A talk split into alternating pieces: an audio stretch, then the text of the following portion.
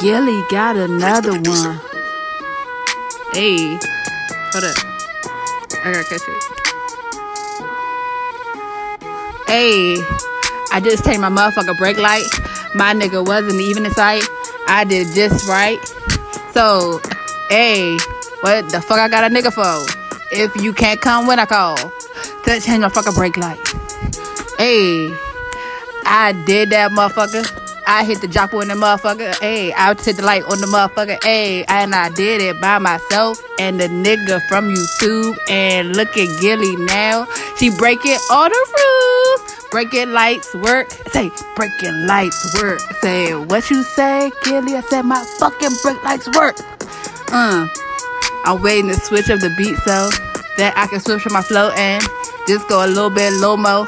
Hey, you hear me snapping in the back, cause I'm always off beat, but not today. Who, who, ski, ski? Is it gonna break it down? Gilly just changed the fucking brake lights, nigga. And I did it by my own though. And but with a little help from a nigga on YouTube. And hey, I'm sized as a motherfucker.